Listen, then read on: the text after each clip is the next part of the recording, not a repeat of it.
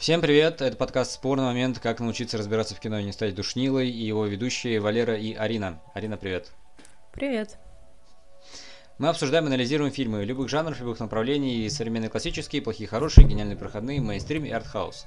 Самое главное – это показать все очаровательное сообразие киноязыка и те запрещенные приемы, которыми этот язык не брезгует воспользоваться. Но перед тем, как мы начнем, дорогие друзья, пожалуйста, досмотрите это видео до конца, поставьте лайк, поделитесь своим мнением в комментариях, поделитесь этим видео со своими друзьями.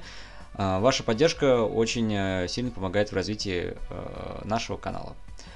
И если что, обычно в нашем подкасте мы очень сильно спойлерим, так что если не хотите испортить впечатление пока что еще не просмотренного фильма, то сначала посмотрите его, а потом возвращайтесь к нам.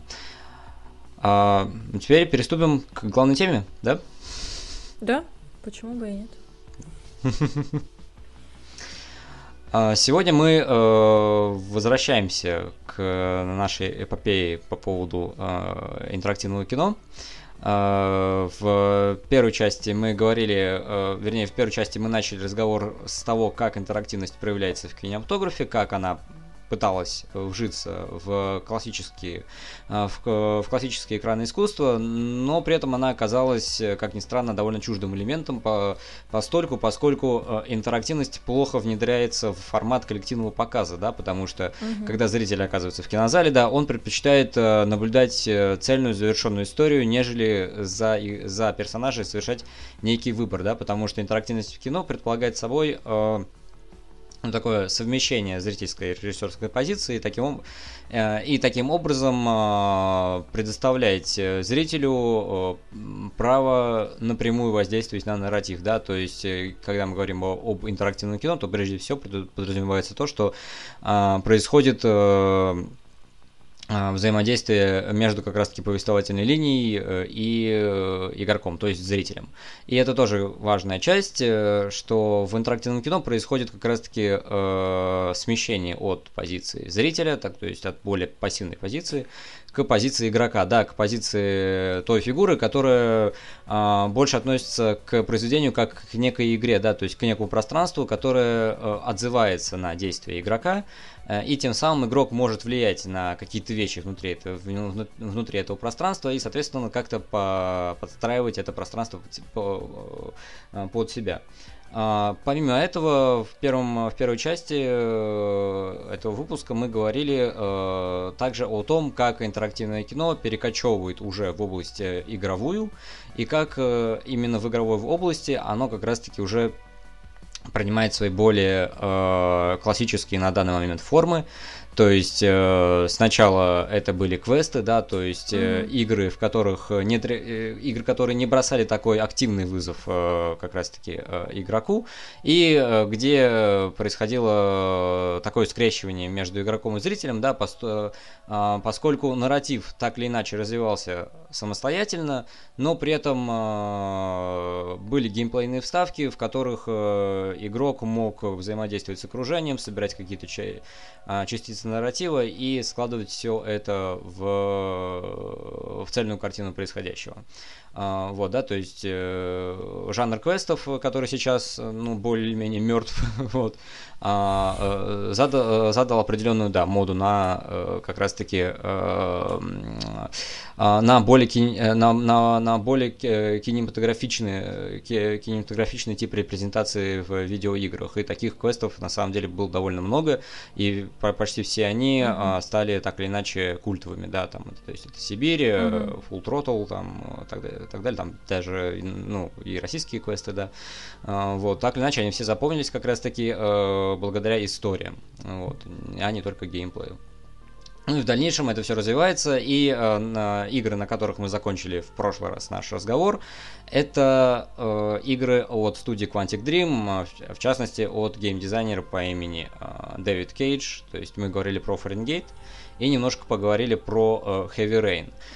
В дальнейшем мы возвращаться не будем к Дэвиду Кейджу, да, потому что, ну, если честно, мне его последние игры не очень нравятся, вот. Ну и, в принципе, Дэвид Кейдж, он заявил определенные механики в играх, которые уже можно полноценно отнести к жанру к жанру интерактивного кино. И, в принципе, от этих образцов он по меньшей мере, ну, он практически не отходит в дальнейшем уже в производстве своих недавних продуктов, да, то есть так или иначе продукция Quantic Dream, она задала определенный тренд, да, она задала определенные стандарты, которых разработчики других студий придерживаются уже по сей день, да, и мы как раз таки благодаря Дэвиду Кейджу мы видим уже отдельное развитие такого поджанра игр, как интерактивное кино.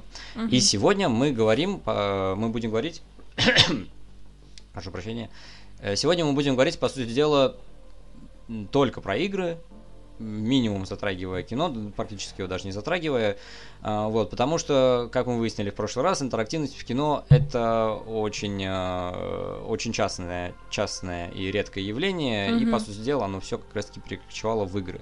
И в игры нарратив проявляется по-разному. В игре, которая, на мой взгляд, представляет собой довольно любопытный вот этот пример интерактивного кино, хотя тоже не без огреха, которых я тоже скажу, это Life is Strange. Кстати, у нее есть 3 части, если ты знаешь, и вот это вот, про которую мы будем говорить, которая, наверное, самая известная с отматыванием времени, она и самая интересная, потому что в первую часть это, по-моему, типа приквел, мы в нее не доиграли, это потому Before the Storm, да. Супер унылая, да, 3-я часть там вообще, господи, только начали, и там что-то вообще грустно. Я даже забыл, что она выходила, если честно, я помню она только вот типа 15-го года, да. Она прям что-то совсем унылая, поэтому мы говорим про оригинальную сегодня только игру. Все вот эти дальнейшие истории не берем. Значит, у нас есть главная героиня, девочка по имени Макс, которая приезжает в родной город после того, как ее долго там не было, встречает там свою бывшую подругу Хлою, с которой они в детстве были близки, но потом их пути разошлись, и Хлоя сама очень сильно изменилась. И, собственно, момент завязки у нас происходит тогда, когда Макс случайным образом спасает Хлою от смерти, от одноклассника, который в нее стреляет, перематывает время назад, и, собственно, это и есть основная механика игры, что в какие-то критические моменты мы будем постоянно мотать время назад и пытаться предотвратить нечто страшное, что должно произойти. Но здесь у нас подключается вот эта вот философия, наверное, любого фильма про временные петли, про изменение прошлого, про что у нас, кстати, тоже есть подкаст. Да, кстати. Что в конечном итоге мы приходим к выводу, что как бы ты ни пытался изменить прошлое, ты будешь делать только хуже. Судьбу нельзя изменить. Потому что все должно быть так, как должно быть. Потому что все твои попытки, они только ухудшают. Но это концепция линейного времени, где есть только одна ветвь развития, ну, в смысле, как нету параллельных ветвей развития, но можно что-то поменять, и по ходу действия игры, как бы, игрок сможет видеть разные варианты исхода тех решений, которые он принимал благодаря своей способности манипулировать временем, с учетом того, что как бы манипулировать временем в Life is Strange можно различными, так сказать, модальностями, да, то есть сначала просто движение мысли, ты это все отматываешь, это как бы на волевом уровне происходит, да, то есть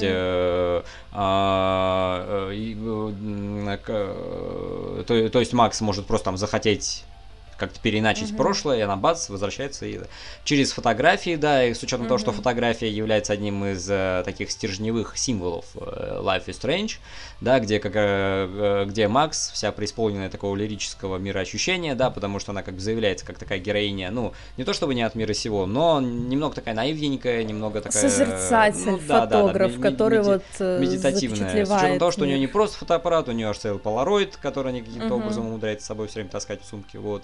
Да, то есть такая тоже довольно интересный символ в плане вещественности воспоминаний, вот, и как бы, да, и через фотографии она тоже может путешествовать во времени, и при этом с точки зрения постановки тоже довольно интересно, что история заявляется просто как такой контрастный, очень теплое возвращение там в ностальгические воспоминания, но потом это все превращается в некий триллер с с очень таким плотным, сюжетным твистом в конце, да, и с некой катастрофой, да, которую Макс должна предотвратить, но которой она послужила причиной, да, потому что если бы не ее вот это вмешательство во время, то никакой катастрофы бы не произошло. И это тоже довольно интересная штука в Life is Strange. Во-первых, сама игровая механика, да, то есть это отмотка времени, она воспринимается внутри этой игры как такой... как фича, которая взламывает эту игру, да, то есть, как это правильно называется, господи, чит, да, вот. Это такой определенный читинг, да, легальный внутри игры, благодаря которой как раз-таки Макс из такого пассивного созерцателя, а она как раз-таки в сюжете заявляется, да, как человек, который, не вмешивается, да, она именно созерцает, да, опять-таки она там фотограф, там, наблюдатель и так далее, вот. Но она включается в мир как игрок, да, то есть как человек, который ощущает вызов со стороны мира, да, который бросает этому миру вызов, да, который готов его, который хочет его изменить, да, которая хочет помочь другим людям, да, а она помогает, да, в течение сюжета другим школьникам из своей гимназии, вот, школы, там, из учебного заведения, вот, да. Но тем не менее, суть заключается в том, что она встраивается в таких на птичьих правах в привычный ход действий, да, и как раз-таки главным мотивом, который открывает в ней подобные силы, это как раз-таки вот это убийство Хлои, да, убийство, которое она предотвращает.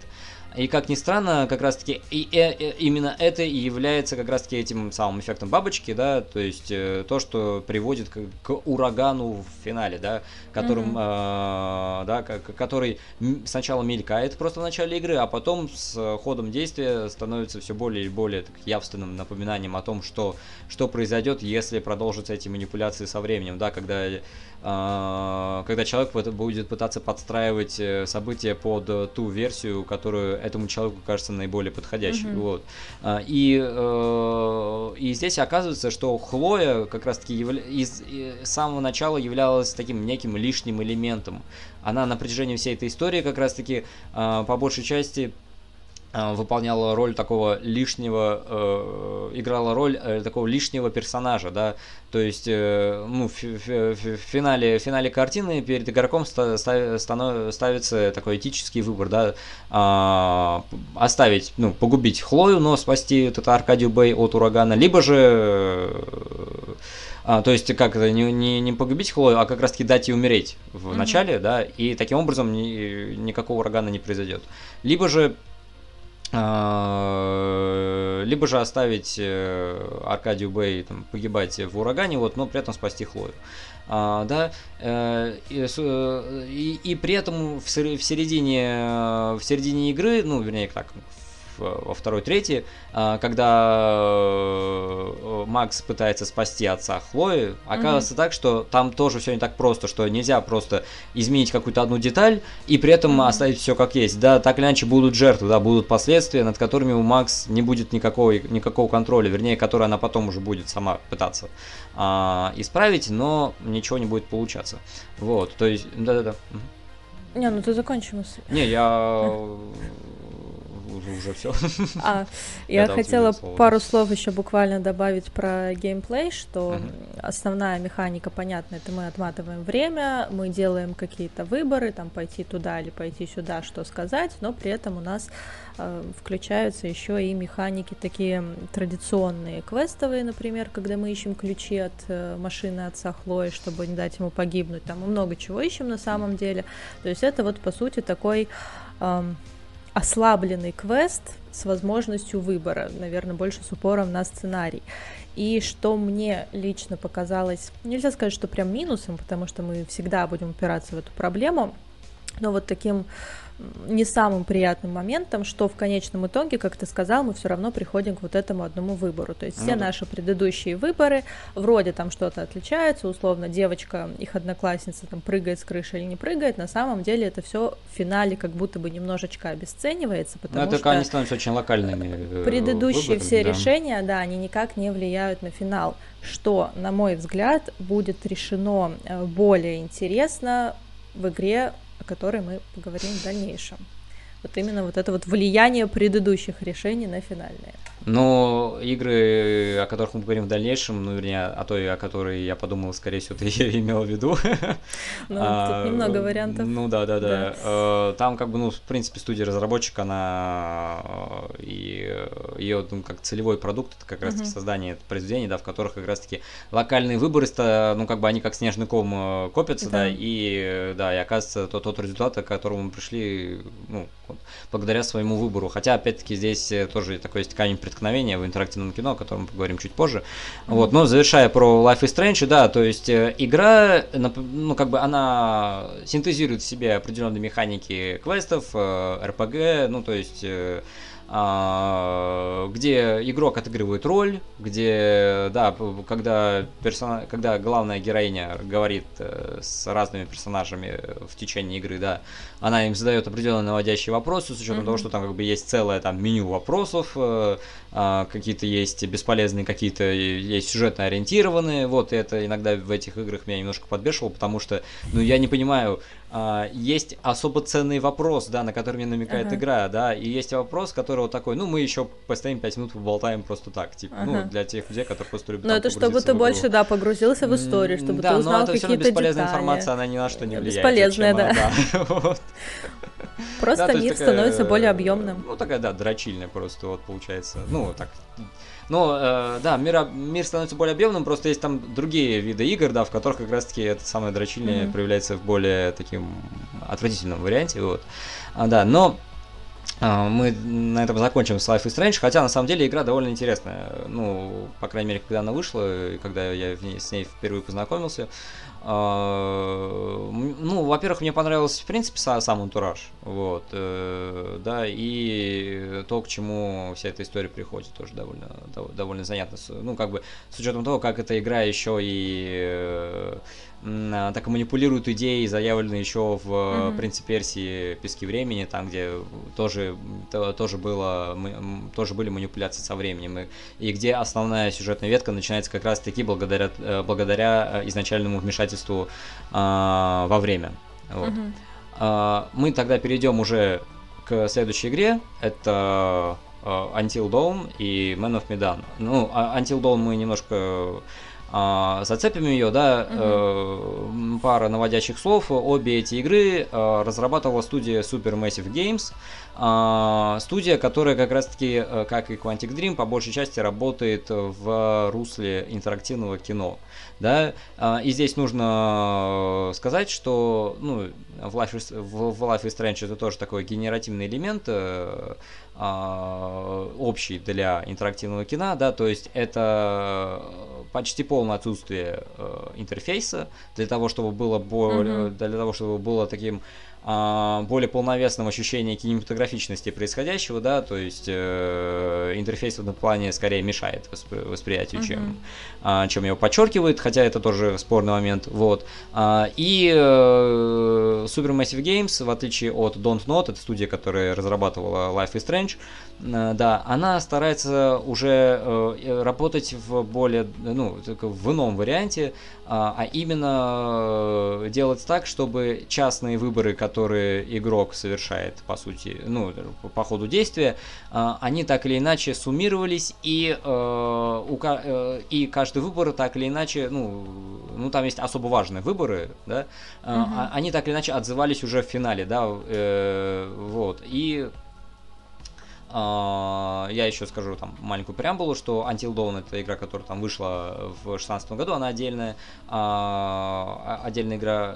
Man of Medan — это первая часть, да, первая антологии ужасов, которая называлась The Dark Pictures, да, то есть такие маленькие игры, там, которые проходятся, ну, в среднем где-то часов за 6, за 7, да, вот, и их всех объединяет там один рассказчик, вот, да, то есть это как бы хранитель вот этого музея, вот, там, загадок, да, который там вот, все это делает, вот, и тоже важное уточнение, Super Massive Games работает по большей части в жанре ужасов, да, то есть она как раз-таки представляет собой вот это вот, то, о чем мы говорили в прошлый раз, да, где как раз-таки заявляются какие-то готовые паттерны жанровые, да, в частности, это жанр ужасов, да, в котором как раз-таки герои ведут себя именно так, как должны себя вести для того, чтобы история состоялась, да, но и у игрока появляется возможность все это переиначить, переиграть и таким образом довести до завершения всех героев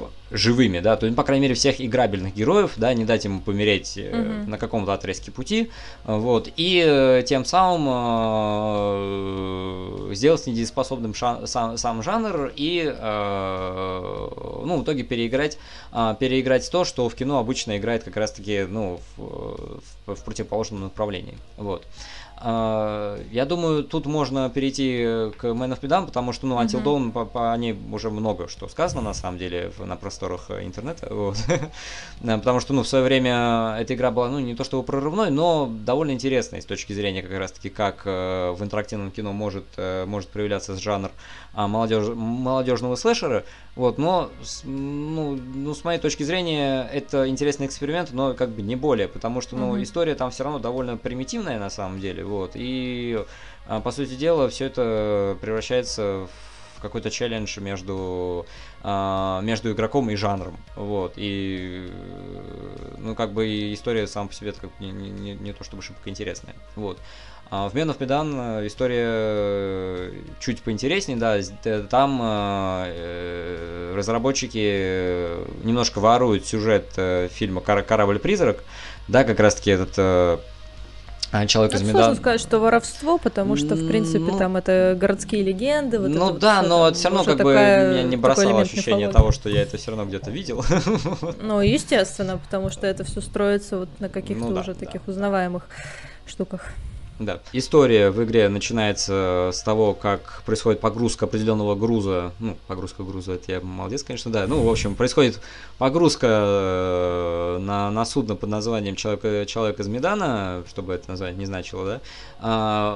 Этот корабль – это одна из таких городских легенд, да, то есть как бы очередной корабль-призрак. Ну, это, в принципе, все, что относится к жанру таких морских баек.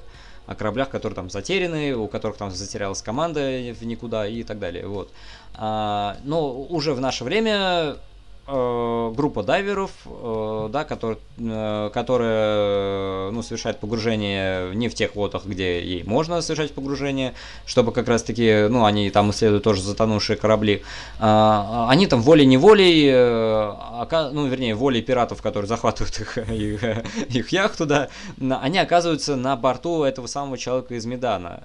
И, что интересно, разработчики решили не добавлять туда, ну, не добавлять в историю потустороннюю некую сущность, они, да, мотивируют все эти психозы на корабле взаимодействием с определенными химикатами или биологическим оружием, которое, ну, в общем, с помощью какого-то вещественного аспекта, да, который воздействует на психику персонажей и тем самым порождает некие видения, которые люди воспринимают как реальность, да, ну, там как происходят всякие ужасы, вот, и тут я вставлю свою палку в колесо Super Massive Games и скажу, что скримеры — это не самое лучшее выразительное средство в слэшерах, чтобы, ну, погружать человека в атмосферу чего бы то ни было и пугать, да, потому что, ну, ну,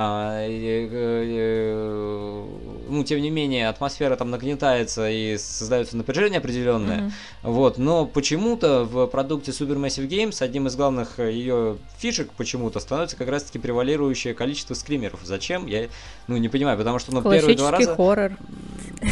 Не, ну да, но не так, чтобы, ну, в смысле, они их прям тиражируют очень сильно. Как бы первые два раза ты еще пугаешься, вот, но потом ты уже от них устаешь и становится... Ну, это да.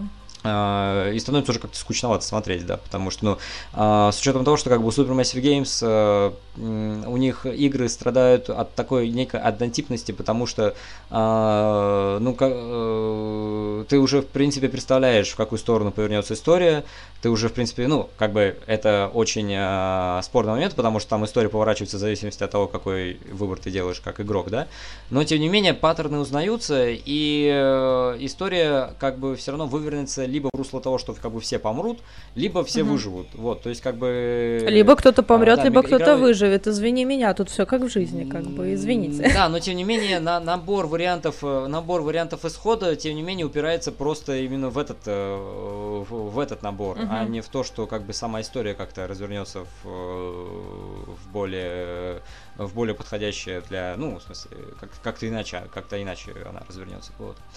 Да, я, наверное, буду адвокатом Man of Medan сегодня, потому что, опять же, возможно, потому что это была вот в таком формате первая игра, с которой я столкнулась, но я отмечу, наверное, три вещи, которые мне кажутся в ней крутыми. Это, во-первых, то, что мы говорили уже, предыдущие решения, они влияют на финал, причем кардинально. Финалов много, там, по-моему, 13, что уже неплохо. Второе — это переключение между разными персонажами. Это можно включить как и минус, что ты не можешь себя с кем-то одним отождествить.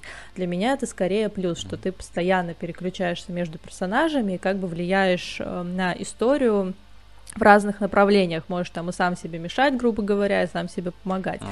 И третье — это то, что в отличие от очень многих интерактивных игр, здесь нет неправильных выборов. Поясню, что я имею в виду.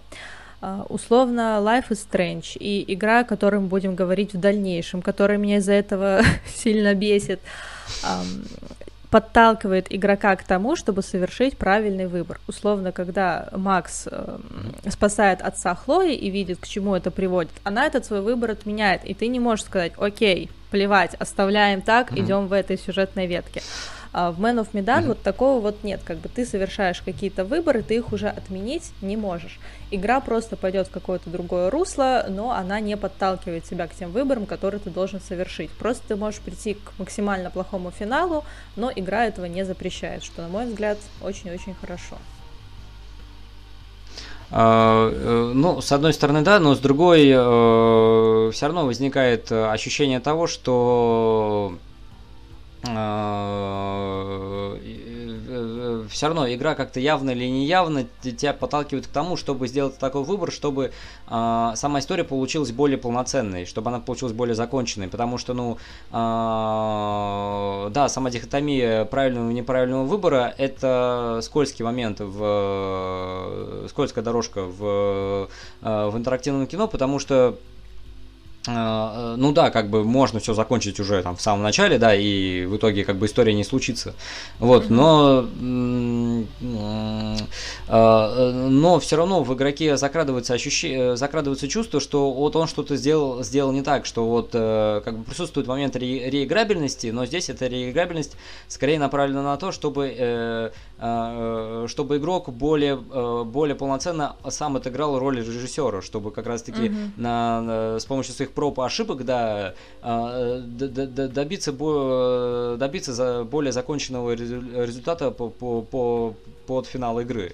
Вот, мне как бы поэтому, ну, лично меня немножко вымораживает как раз-таки вот эта концепция интерактивного кино, в частности, как раз-таки Super Massive, ну, как она заявляется, Super Massive Games, потому что, ну, игрок не режиссер, игрок становится тоже одним из элементов этой всей режиссерской стратегии, и так или иначе получается именно та игра, именно та история, которую игрок себе создает, но не с точки зрения как раз-таки режиссера, который знает, как эта история закончится, да, как ее вывернуть.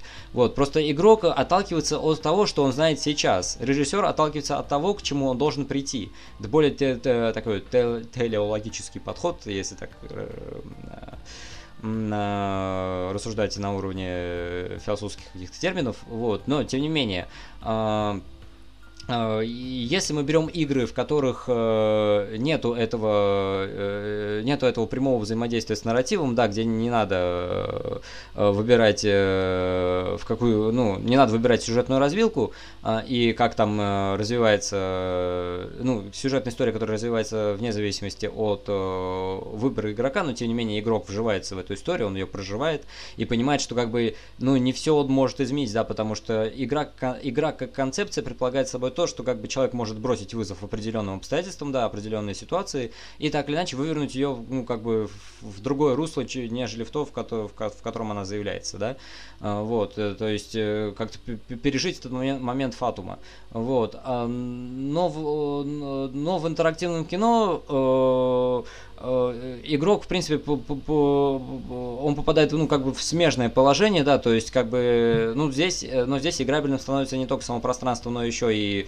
сюжетная вариативность, но у игрока отсутствует не то чтобы свобода выбора, но примерное представление, во что эта история должна вылиться, да, то есть в интерактивном кино игрок как бы ассоциируется с позицией режиссера, да, с позицией ну, создателя всей этой истории, да, но тем не менее он ограничен именно тем набором знаний, которым уже обладают персонажи, да, то есть как бы игрок здесь от персонажей, в принципе, ну, по функции, ну, ничем не отличается, вот, и получается так, что как бы только благодаря каким-то своим интуитивным находкам, да, какому-то вчувствованию в историю, с учетом того, что как бы в Man of Medan и в других проектах от Super Massive Games там есть ну, как бы геймплейные вставки, во время которых можно как бы собрать там всякие кусочки истории, как бы посмотреть, ну, узнать там, что там переживали, чувствовали люди в прошлом, да, как-то сделать историю более многогранной, но тем не менее весь этот наплыв информации не будет работать на то, чтобы игрок создал у себя в голове более полноценную, более полновесную картину действий. Так или иначе, весь выбор он упирается, ну, во-первых, в ту или иную сюжетную развилку, и, во-вторых, в QTE, в моментах... Я, как игрок, люблю, когда меня обманывают. Я люблю не знать, что в конце и к какому финалу мы придем, поэтому... Бляха. Меня, наоборот, вот эта вот история привлекает. Нет, я тоже люблю, когда меня обманывают, но в данном случае я все-таки мне нравится более традиционное построение истории, а просто интерактивность в этом плане я больше воспринимаю именно как, ну, прямое взаимодействие именно с игровым пространством, а не с нарративом, вот, все-таки. Вот, ну, потому что... Это уже вопрос выбора. Да. Ну да. Вот, потому что, ну, все равно мне кажется, что, ну, игрок — это не режиссер. Игрок — это как раз-таки человек, который является тем же самым заложником ситуации, что и персонажи внутри игры. Вот, и... Ну вот, ты являешься заложником, когда ты не знаешь, к чему приведет твой выбор. Тут пока противоречия нет. Ну, это все равно ты видишь, к какому выбору это все приходит, смотришь на Ютубе прохождение, сам проходишь, и в итоге... Ну, так ты не смотри на Ютубе прохождение. Так... Это уже... Ну, современная особенность игр в том, что, как бы, в них играть не обязательно. Ну, в некоторых. А смысл тогда? Так, следующая игра, о которой мы поговорим, да.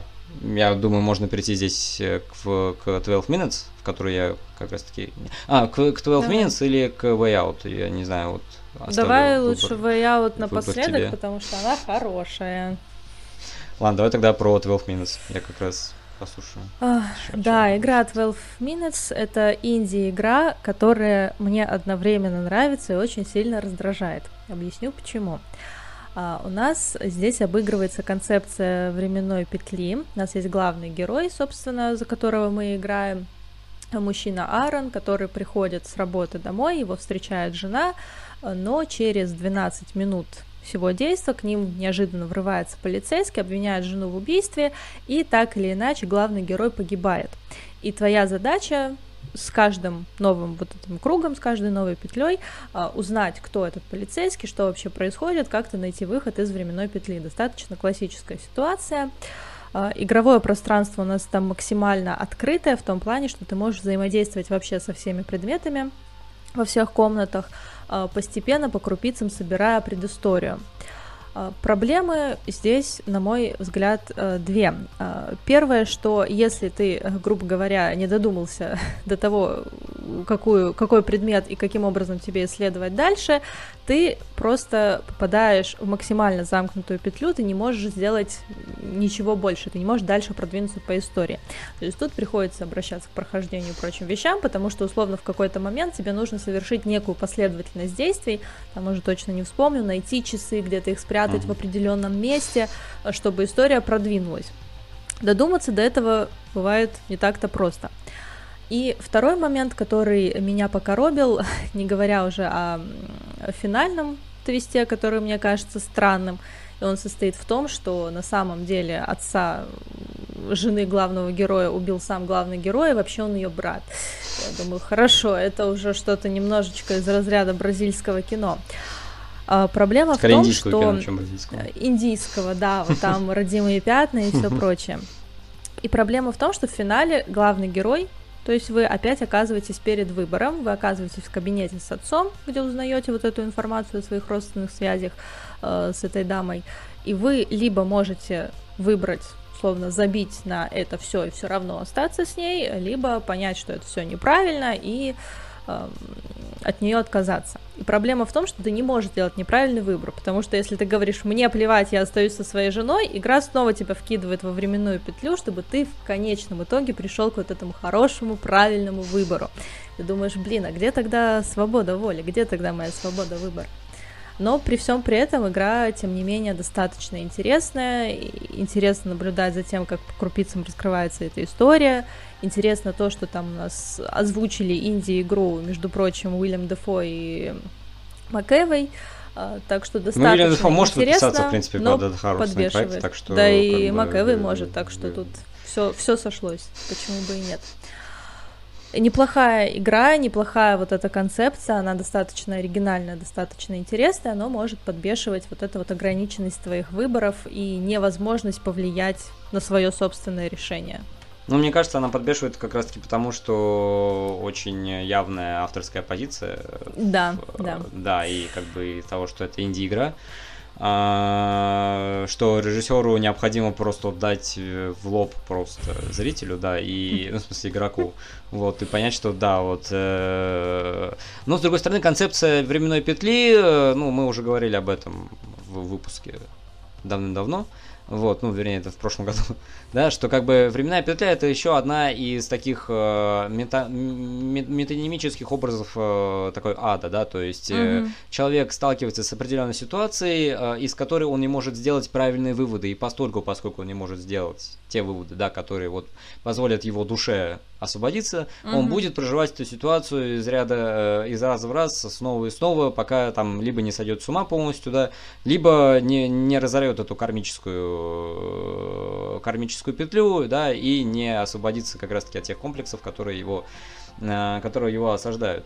Вот. Ну, 12 Minutes, да, как ты сказала, что, ну, игра не ведет игрока за ручку, да, не делает ему каких-то подсказок, вот, и, в принципе, ну, как бы взаимодействие с миром происходит в таком более открытом формате, но в данном случае это скорее, мне кажется, минус, чем плюс, вот, потому что, ну, да, некоторые люди предпочитают вспоминать старые игры, в которых игра не вела за руку, да, не давала явных подсказок, вот, но по моим воспоминаниям это иногда превращало прохождение в какой-то тоже в ад определенный, вот, потому что как бы сама временная петля становилась, ну, она превращалась в тот момент, когда ты все перепроходишь эту игру по несколько раз и все-таки не понимаешь, как, ну, какое решение, какую последовательность действий нужно принять, да, это в частности я говорю сейчас про старые квесты, в которых, ну, логическая связь между вещами, вообще между в последовательности событий, она вообще, ну, как бы, она не логическая ни разу, да, она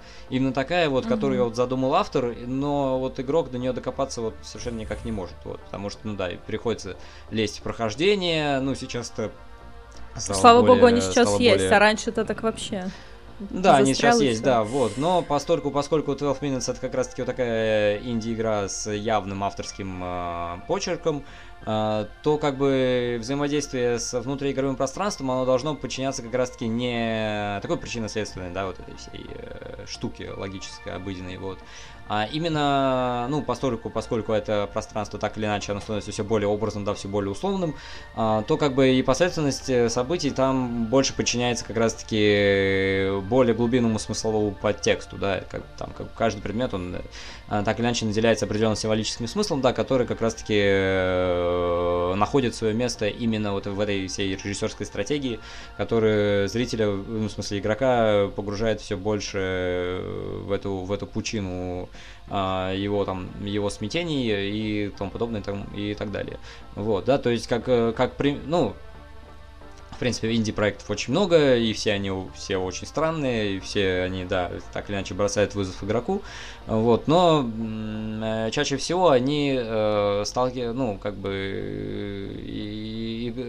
сталкиваются с той проблемой, что игрок не совсем готов к тому, чтобы опять-таки занять позицию зрителя и принять как раз-таки то развитие событий, которое заявляется как такое правильное, да, как одно верное, да, игрок не готов такой принять, потому что игрок хочет все-таки как-то все исправить. Как-то влиять.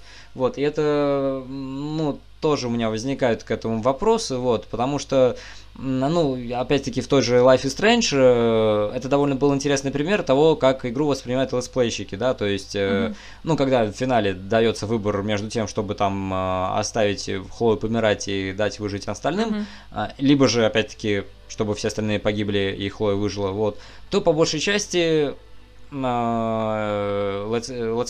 летсплейщики прежде всего совершали выбор как раз-таки в пользу хорошей концовки, грубо говоря, хорошей. Да. Хорошая, это значит во благо всех остальных, но уже с одной только жертвой, да.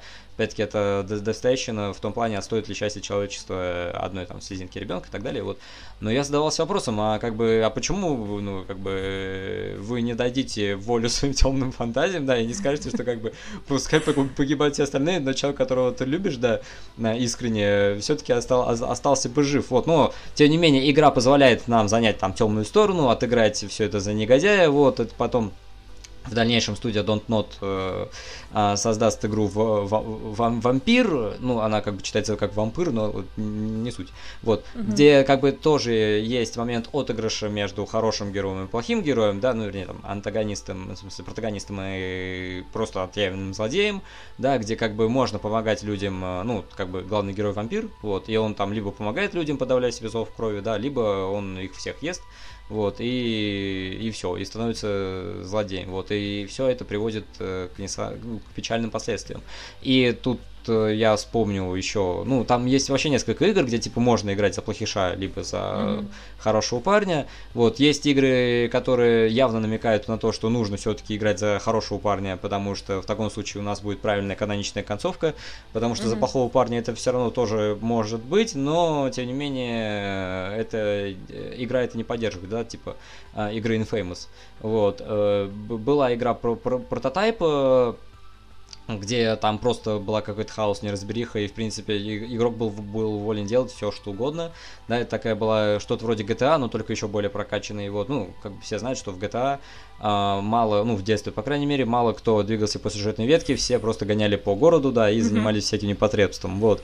Но в этом плане еще довольно интересный пример есть. Это игры линейки Dishonored, да, там первая, вторая и еще спин-оффы разные, где есть, понятное дело, мы играем там за главного героя, вот там от первого лица все, вот, и там есть, так скажем, наратор, фигура наратора, вернее, такого доброго, такой потусторонней сущности, которая нам намекает, какой выбор нам предстоит сделать, да, то есть в Dishonored можно тоже делать все либо по-хорошему, либо по-плохому, и если ты будешь делать все по-плохому, то весь мир просто покатится в тартарары, и все будет очень-очень плохо, вот, и тут надо понимать, что игры, которые придерживаются как раз-таки вот этой концепции правильного сюжетного выбора, то есть правильных действий, когда от действия игрока зависит исход, да, в прямом смысле, вот, Когда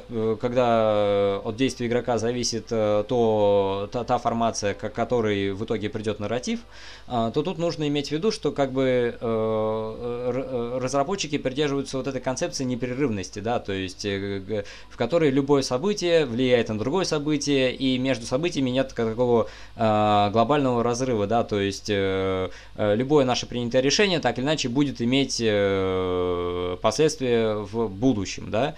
Вот, то есть как бы на более фундаментальном уровне весь этот базис интерактивного кино и в принципе игр, направленных на то, что как бы история меняется в зависимости от действия игрока, она держится именно на том, что в человеке есть такая прямая связь с тем, что происходит вокруг него. Вот, с другой стороны, есть игры, в которых, ну, так или иначе мы отыгрываем, ну, как бы не самых хороших людей, но тем не менее как бы присутствует такая моральная дилемма, которая все равно приходит именно к тому, к чему ее подводит геймдизайнер. Ну, в данном случае мы, так скажем, режиссер. Опять-таки я вспомню Last of Us, но уже вторую часть, которая не всем понравилась, потому что некоторые игроки им не нравились, ну, как... они не нашли отклика в душе с тем, что к чему привел финал игры, да, когда Элли пытается отомстить Эбби за смерть Джоэла, да, и так далее и тому подобное. Вот. Действия игрока, ну, внутри, в Last of Us, там, в обеих частях, и в частности во второй, да, как бы, как и в типичной трагедии, действия персонажа направляются на то, чтобы переиграть, переиначить события, но, тем не менее, Фатум, ну, вернее, как действия режиссера в лице Фатума внутри игрового пространства, так или иначе подводит игрока к тому, что какие бы действия ты не принял, так или иначе ты приведешь к тому исходу, который изначально заложен, да, то есть как бы судьбу в этом плане, ну, не переиграешь. Вот, опять-таки, это тоже довольно интересно, как-то все это взаимодействует с концептом игры. Вот, и в 12 Minutes мы видим, примерно там, так, схожее действие, да, где как раз-таки концепция временной петли предполагает то, что мы не можем прийти к тому исходу, которым, ну, мы хотим видеть, чтобы просто оттолкнуть истину от себя, да, то есть чтобы ее не видеть, да, чтобы не переживать такой некий травмирующий опыт. Опять-таки, это тоже можно очень долго копаться и в итоге прийти опять-таки к дренергетическим трагедиям и, в принципе, к той схеме, которая заявлялась, ну, в принципе, инвариантно на протяжении всей культуры, да, где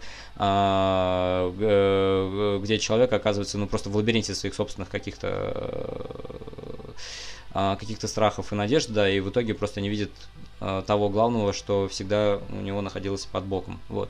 Но это мы закончим на этом разговор про 12 Minutes и перейдем к следующему. Да, сейчас мы вкратце еще поговорим про игру, которая мне, опять-таки, кажется хорошим примером интерактивного кино, возможно, за счет того, что это игра для двоих игроков, вы действуете совместно, то есть у вас взаимодействие происходит не только вот в игре вы вживаетесь в своих персонажей, но немножечко и в реальности. Это игра A Way Out 2018 года. Да. Это кооперативная игра. Это кооперативная игра, да. У нас есть два персонажа, Лео и Винсент. Лео — это такой закоренелый преступник, который уже давно шатается по тюрьмам, а Винсент — это бывший полицейский, который тоже вот в силу неких обстоятельств оказывается в тюрьме.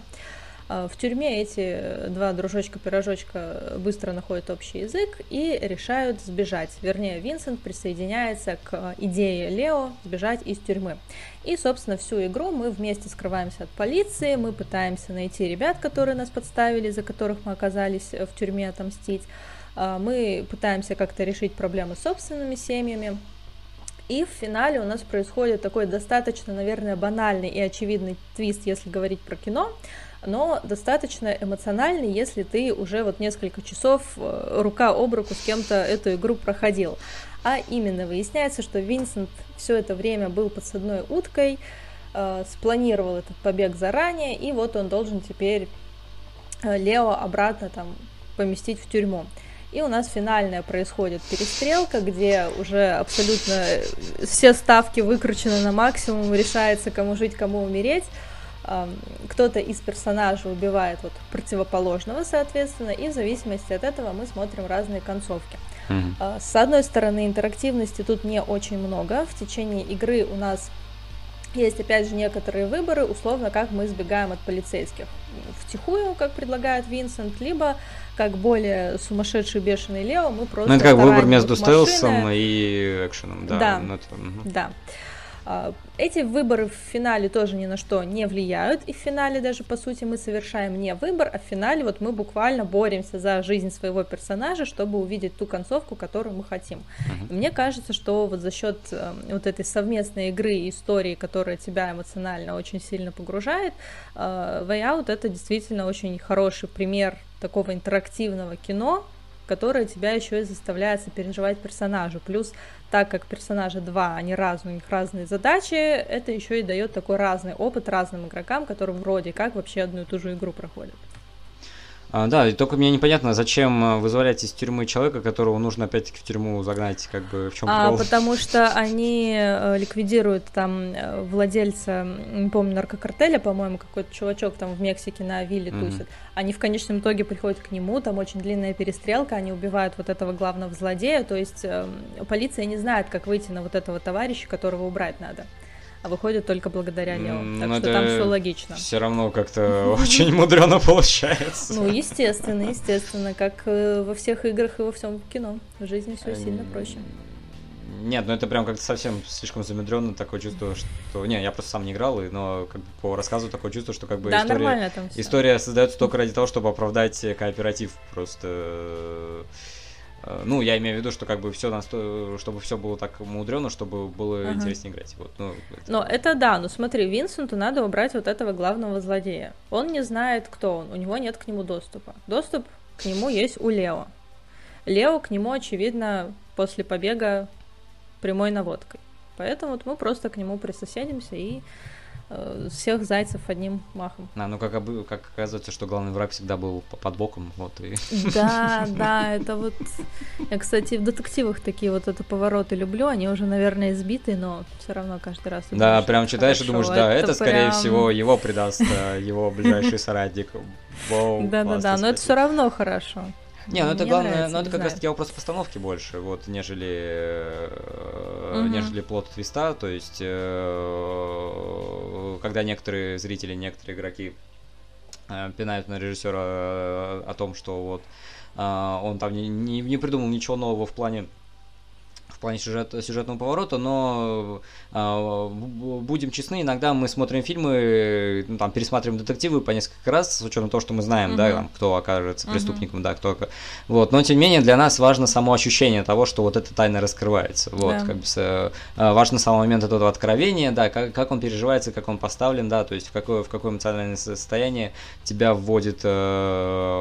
вводит режиссер, да, там же мы не перестаем смотреть фильмы там Хичкока, вот, ну, просто да, после первого просмотра, да, вот, да, потому что как бы у искусства есть такая, да, есть такое свойство, что вот к нему постоянно вот возвращаются, да, его постоянно там как-то пересматривают, как-то его переосмысливают, вот, и да. Тогда мы перейдем уже, наверное, к финальной игре, которую мы сегодня обсудим. Это Cyberpunk 2077. Вот, вернее, он вообще Cyberpunk 2022, 24. Ну, в смысле, он просто игра основана на настольной игре. Вот, игра, над которой очень долго, кропотливо работала CG Project Red, которая создала Ведьмака, да, то есть три части Ведьмака, плюс спин-оффы, ну, такой эталон RPG современный, вот. Но все помнят эту историю, что, ну, как в год выхода Киберпанка 2077 игра была дико забагованной, она требовала кучу патчей, в нее было невозможно играть, особенно на консолях прошлого поколения, там вообще было, ну, просто атас, вот. Игра, которая, ну, не то чтобы слишком сильно оправдала ожидания игроков, потому что заявлялась она просто как супер мультижанровый проект, в которой будет и RPG, RPG, и стелс-экшен, и социальный стелс, и открытый мир, и вариативность кастомизации персонажа, хотя это есть, вот. В общем, там будет куча всего, да, то есть и вариативность прохождения там обещала быть на самом высоком уровне. Вот. Но в итоге вариативность прохождения, ну, я играл чуть-чуть в Киберпанк, ну, как мне показалось, вариативность прохождения пришла к тому, что, ну, либо ты там как-то по-хорошему разговариваешь с людьми, но в основном это все приводит к выбору между двумя способами действия. Либо ты всех убираешь по-тихому, либо очень громко и, да, с опломбом, вот. Единственное, пожалуй, добавлю, вот ты упомянул про открытый мир, что он там все-таки есть. Ну, я вот тот человек, который прошел все побочные миссии. Да? Прям все побочки прошел? Да. Ну, почти все, большую часть из них. И который... Я очень долго проходила первый раз Киберпанк, и условно ты там можешь даже сесть в машинку, ездить по городу. У меня были такие медитативные приступы настроения. И даже если ты просто едешь по тачке... Машинки медитативно по Киберпанку, это наш... Но это медитативно, там машина просто. Ну, машина деревянная, я ужасно там водила, но суть не в этом. Суть в том, что даже если ты просто едешь по городу, ты можешь ввязываться в какие-то уличные разборки, сюжет это никак не двигает, но это тебе дает какие-то дополнительные действия, какие-то вот дополнительные штуки. То есть, по сути, игра потенциально, если не то чтобы прям бесконечно, но потенциально очень-очень долго может идти, потому что помимо вот этих основной линии, побочных линий, есть еще просто какие-то вообще сторонние штуки, в которые ты там по желанию можешь ввязываться. И это, на мой взгляд, достаточно неплохо. И про разные варианты прохождения, тоже вот я просто недавно начала второй раз проходить, как будто бы там сильно решение и стиль игры у меня не отличались, но я сейчас пока в самом начале, но там даже начальные вот эти сцены и то, как поворачивается история, уже сильно отличается. Ну, может, ты просто выбрала вместо кочевника, ты играешь за корпората? Нет, я играю за корпората, да, но там, допустим, вот с этой... Господи, забыла, как эта штука называется, которую они у Мальстрёма забирали. Там прям совсем другой стиль поведения. В первый раз мы с ними просто... Да-да-да, не чип, там была штука, способная взламывать, типа, вот эти другие штуки, да? И в первый раз просто нам их всех пришлось убрать, во второй раз мы с ними скооперировались, и там в конце ты выезжаешь, там чуть ли не федералы какие-то тебя встречают, то есть это достаточно любопытно. Там прям совсем все по-другому. Вот. Просто вброс со стороны. Ну, это... Я адвокат Киберпанка, плюс мне очень нравится. Да. Мне очень нравится, поэтому я вот тут... Много чего можно, наверное, сказать плохого, но мне хочется хорошее. Озвучка русская прекрасная. Mm-hmm. Перевод вообще суперский. Я просто умираю каждый раз от этих словесных трюков. Это супер.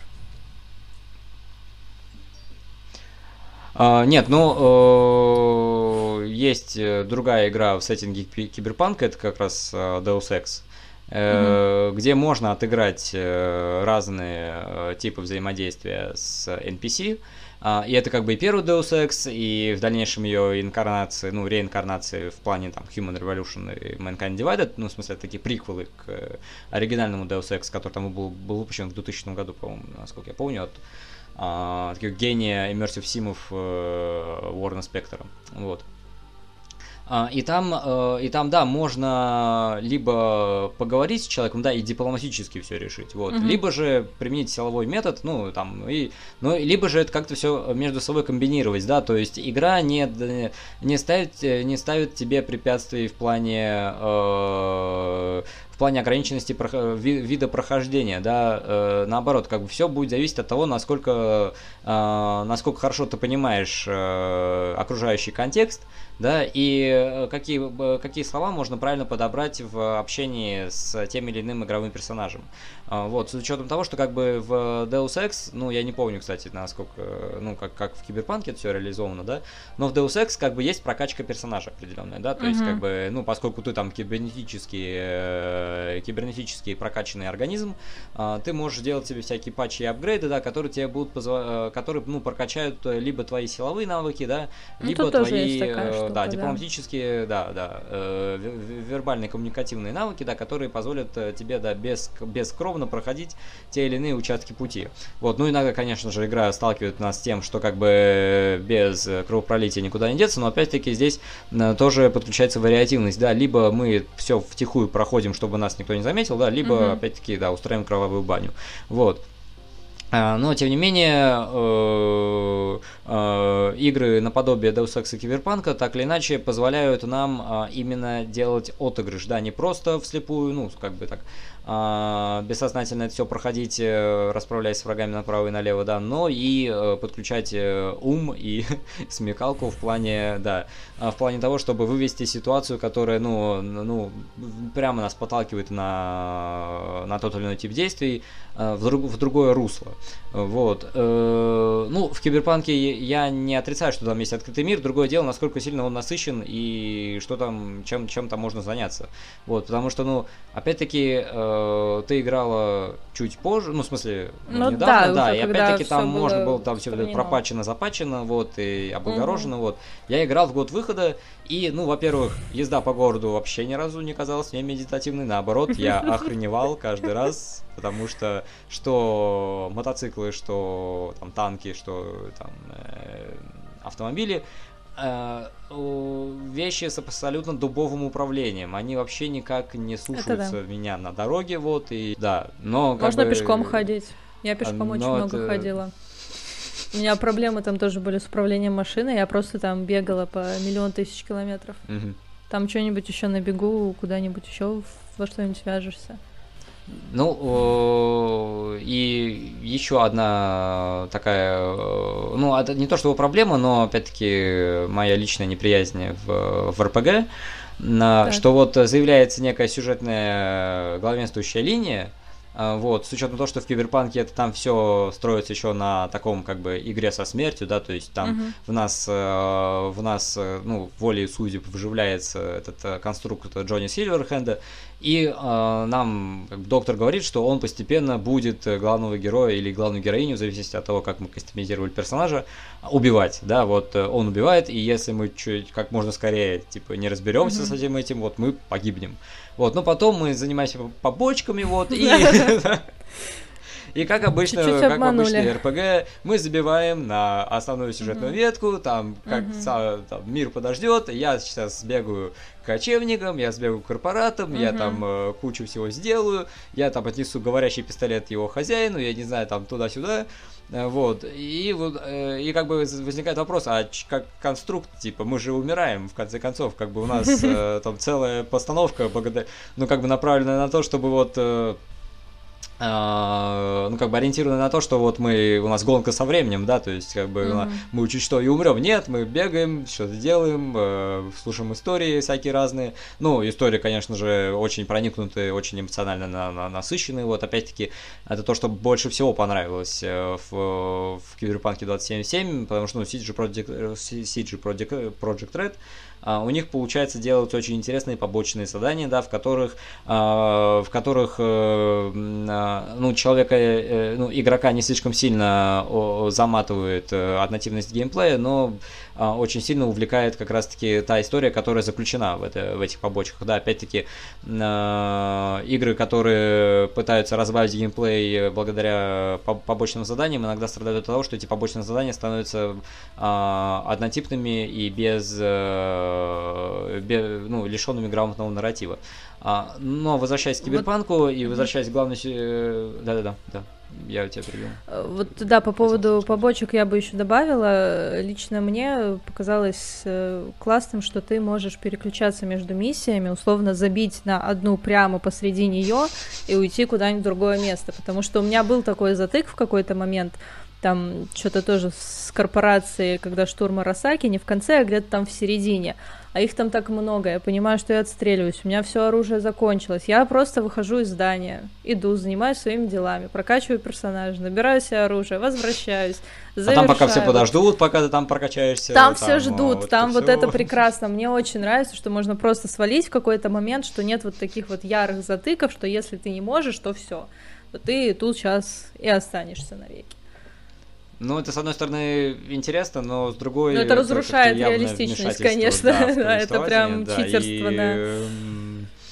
Слушай, я всю жизнь в Sims играла на миллионе тысяч денег на этих кодах, поэтому как бы я читер, меня вот это вот устраивает. Не, ну, у меня как раз-таки... одна из моих любимых игр детства — это Half-Life, и я больше люблю как раз-таки в играх, когда есть грамотный сюжет и, и хорошая подача сюжета, вот. И как бы люблю более последовательно, есть целевая задача определенная, да, там как бы приоритетная. Ты очень целеустремленный человек, вижу цель, не вижу препятствий, да, понятно. Да, конечно. А я вот отвлекаться люблю всякие вещи. Не, ну, пожалуйста, я, потому что когда я проходил Last of Us, мне очень нравилось, находить записочки всякие разные, узнавать больше о той или иной локации, да, опять-таки это, нарративный геймдизайн, вот, и, в принципе, есть там отдельный человек, который отвечает за все это, вот.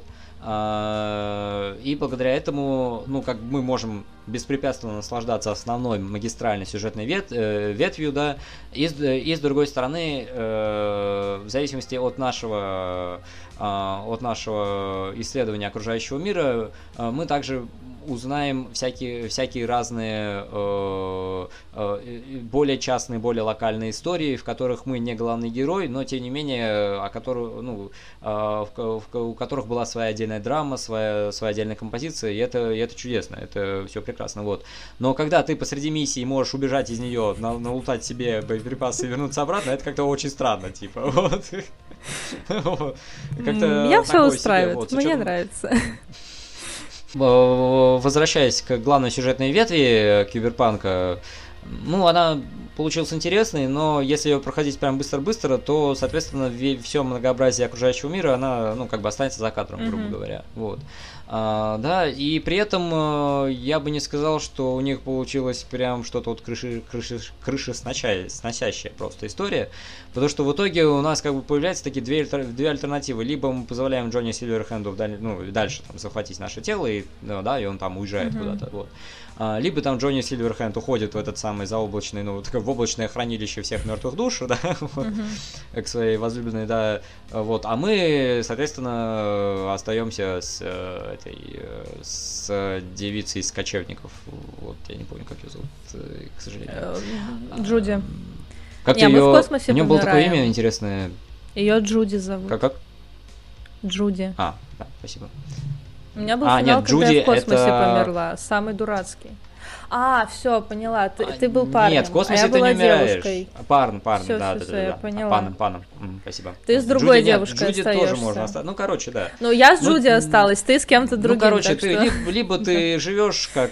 с изначальным сознанием, либо вместо сознания остается жить Джонни Сильверхенд, вот, с учетом того, что там все концовки не такие, определенная горечь в них присутствует, вот, да, либо ты остаешься, либо тебя там как-то реконструируют на космической базе, да, и ты с нее улетаешь, в общем, помирать на Землю, вот. Потому что, оказывается, что методов извлечения такой проблемы, какая попалась у главного персонажа, нет. Хотя, честно говоря, когда я проходил и достиг вот этой концовки, когда ты оказываешься в космосе, на этой орбитальной станции, мне сперва показалось, что это является кибертюрьмой, которую все время пугали на протяжении всей игры. Вот. И я подумал, что это было бы круто, прям здорово, но все оказалось немножко тривиальнее, вот, и немножко иначе. Вот эта концовка, по-моему, самая дурацкая. И, к сожалению, мы пришли к ней. В общем... Что-что? Я говорю, эта концовка самая дурацкая, но мы, к сожалению, пришли к ней. Интерактивное кино — это довольно многогранная, многослойная вещь, которая по-разному проявляется и в кино, и в играх. Ну, соответственно, в кино, интерактивность, она как бы ограничивается только тем, какую из сюжетных ветвей ты выберешь прохождение, да, и какой концовки ты в итоге придешь, да, то есть, так или иначе, взаимодействие оказывается довольно однобоким. В играх взаимодействие становится более полноценным, более многогранным, да, и получается так, что как бы любое, даже самое малейшее твое действие как игрока, так или иначе приведет тебя к одной из многих концовок, да, и концовки будут ранжироваться в зависимости от того, насколько осмысленный выбор ты делал, да, и какой приоритет ты ставил перед собой, как перед игроком. Хотя, опять-таки, это тоже открытый вопрос для диспута, потому что, во-первых, отыгрывать можно все по-разному, во-вторых, фокализация тоже бывает различной в различных играх, и еще, как мы говорили уже в 12 Minutes, есть игры, в которых очень ярко проявляется авторская позиция, и которая так или иначе тебя толкает к проживанию именно той концовки, которую от тебя требует автор, потому что как раз-таки концовка альтернативная предполагает собой, опять-таки, попадание в ту же ситуацию, из которой ты пытался выбраться. Опять-таки, это концепция временной петли, как ада, да, ад – это место, в котором человек продолжает переживать ту же ситуацию, в которой он не может увидеть истину, да, вот. Есть игры, как бы интерактивное кино предполагает собой, что главным геймплейным элементом становится как раз-таки нарратив. Да, где мы должны анализировать поведение персонажей, анализировать их взаимоотношения друг с другом и вовремя успевать нажимать на кнопочки, вот, потому что, как бы, куда же без QTE, потому что QTE это как раз-таки один из тех элементов, которые позволяют нам все-таки напомнить, что мы играем не в симулятор сериала, мы играем в игру, да, в которой как раз-таки есть еще процент действий, зависящих от нашей реакции. Вот, иногда это еще все зависит от умения переводчика правильно перевести название предметов, потому что, в игре той же студии Super Massive Games, одной из, недавних их игр, The Quarry, про оборотней, там был такой момент, когда у героини, за ней гонится оборотень в подвале, вот, и там был выбор, бежать на лестницу, либо на стремянку. До этого нам показали подвесную лестницу, которая вот крепится к стене, такая обычная ручная лестница, просто привинченная к стене, да, все видели такую, вот, по которой можно подняться в кабинет. И подняться по обычной лестнице на улицу, вот. Но переводчику почему-то показалось, что подвесная лестница – это стремянка. И у нас получился выбор между стремянкой и лестницей. И, соответственно, игрок нажимает на… я смотрел летсплеи. Игрок нажимает на лестницу, героиня бежит на лестницу, которая на улицу, оборотень ее догоняет, и в который раз эту героиню убивают, потому что, то прохождение, которое я смотрел, именно эта героиня охватывала больше всех люлей, вот, в игре. Вот. Соответственно, и русскоязычный игрок никогда не нажмет на слово «стремянка», с учетом того, что, как бы, он видел, что там была лестница подвесная, вот. Опять-таки, это к вопросу о локализации, да. Вот. Да, то есть у нас есть там, да, механики QTE, которые больше всего как бы ассоциируются с жанром интерактивного кино, вот, но они, сама механика QTE, она трансформируется, она меняется, и уже не напоминает собой то безобразие, которое там было в нулевых, где просто там показывают большую букву X и говорят, что мы должны по ней лупить как ненормальные, вот. Опять-таки, это такой генетический элемент, который, присущ в основном консольным играм, да, то есть, в играх на ПК они тоже присутствуют, но, тем не менее, там просто разные механики, просто в зависимости от игровой платформы, вот. Опять мы упоминали о том, что интерактивное кино предполагает собой такую смежную позицию между фигурой игрока и фигурой режиссера, но опять-таки фигура игрока, она... ее нельзя напрямую ассоциировать, отождествлять с фигурой режиссера, поскольку режиссер в построении нарратива всегда ориентируется на то, к какому финалу должна прийти история. история, да, то есть он знает, чем это все должно закончиться, и, соответственно, он подводит персонажей под те ситуации, в которых они так или иначе, ну, либо переживут эту ситуацию, либо нет, да, то есть они какой выбор они сделают. Игрок всегда опирается на то знание, которым он обладает именно сейчас, да, и он только прогностически может принять то или иное решение и прийти к тому завершению, которое он сам себе проложит, да, то есть у игрока этого знания финализирующего нету, у него есть знание настоящей ситуации, да, и в зависимости, и да, вот, мы забыли упомянуть, вот сейчас я упомяну, что у Super Massive Games, как у Quantic Dream, тоже одним из таких главных геймплейных элементов является вот этот психологический портрет персонажа, да, и то, как этот персонаж воспринимает всех остальных людей вокруг. И, честно говоря, сколько я прохождений не смотрел, это мало помогает, вот, потому что, все равно, так или иначе, когда игрок приходит к моменту выбора, он все равно опирается на конкретную ситуацию, на то, как персонаж себя поведет как среднестатистический человек, а не как, персонаж, у которого там куча бэкграунда позади себя, и вот почему там. Вот.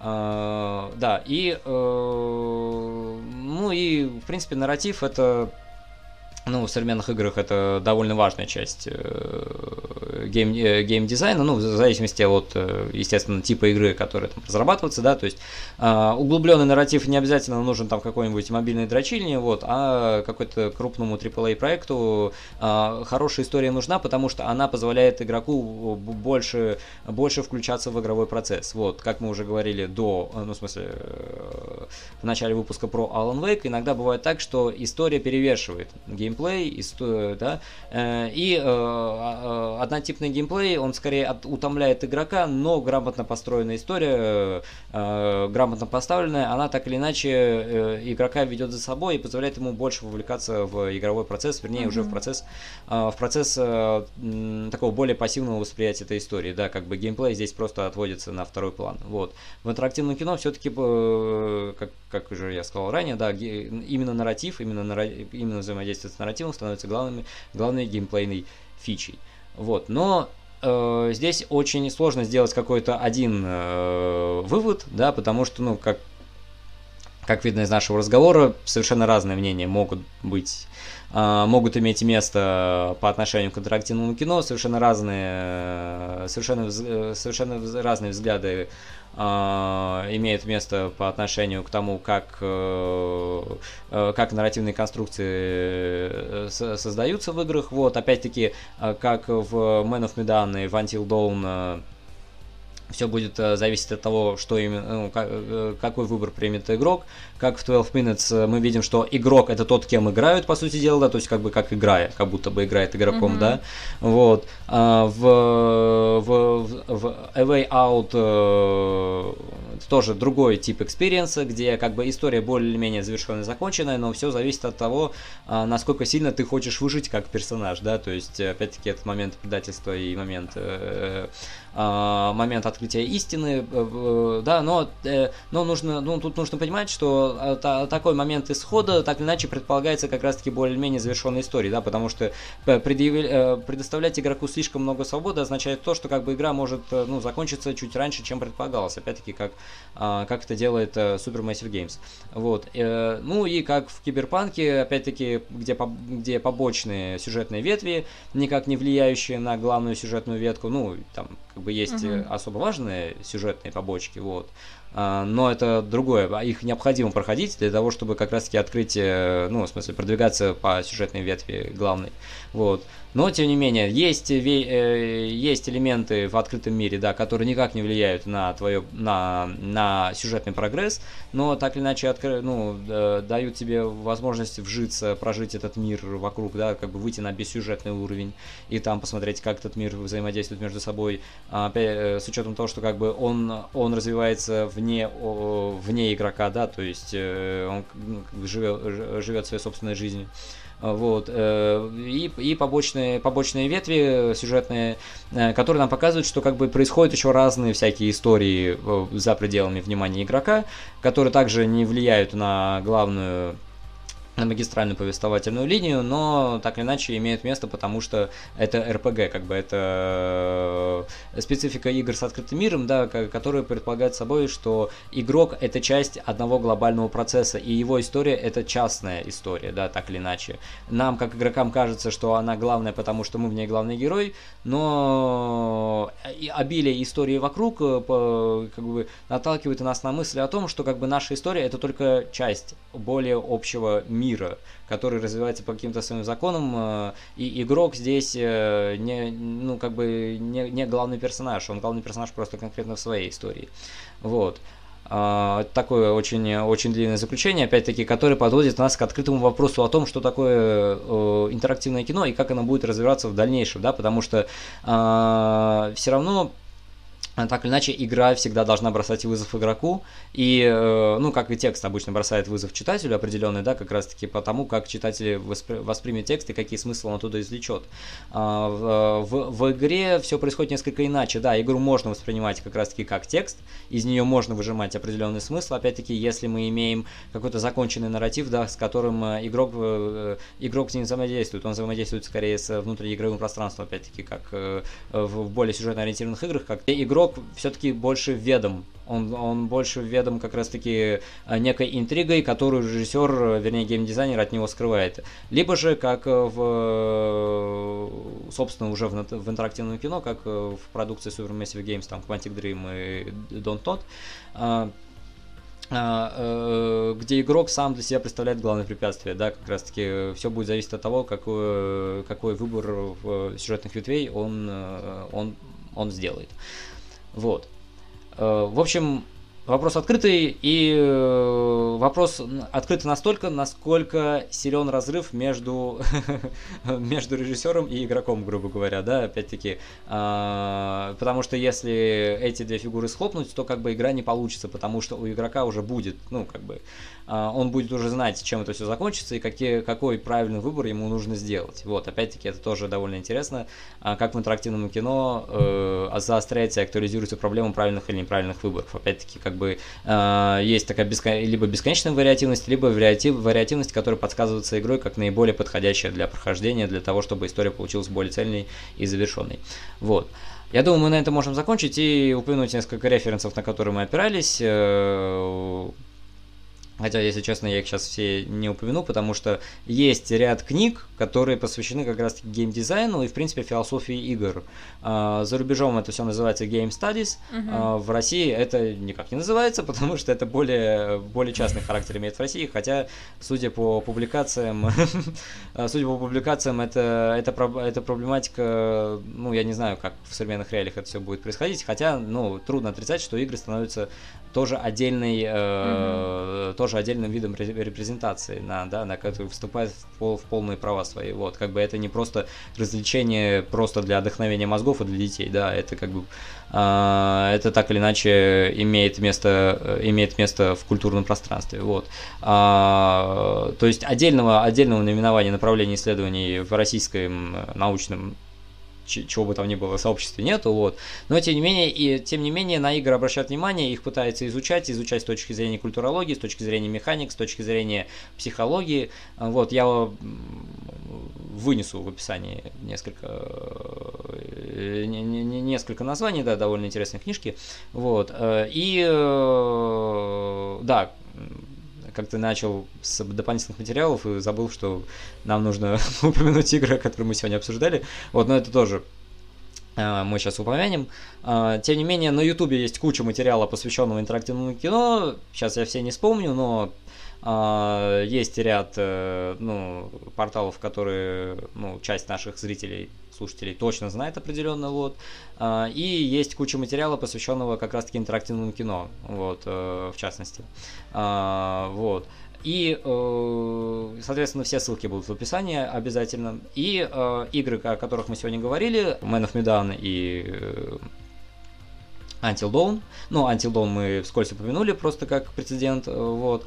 Еще мы говорили про 12 Minutes. И мы говорили про Cyberpunk 2077 и про Way Out. Life is Strange, да, спасибо. И про A Way Out. Опять-таки, все названия игр, которые мы сегодня обсуждали в выпуске, будут в описании к выпуску обязательно. Вот. Мне кажется, все, я все упомянул, что можно... Да? Ничего не забыл вроде бы. Да, вот. Думаю, да. Да. Вот какой молодец. Ну что ж, дорогие друзья, спасибо, что были с нами, спасибо, что дослушали до конца этот выпуск. Это была большая дорога в русле интерактивного кино. Да, такой даже была попытка совместить между собой как раз-таки кино и игры, опять-таки области смежные. В общем, дорогие друзья, спасибо, что слушали нас, спасибо.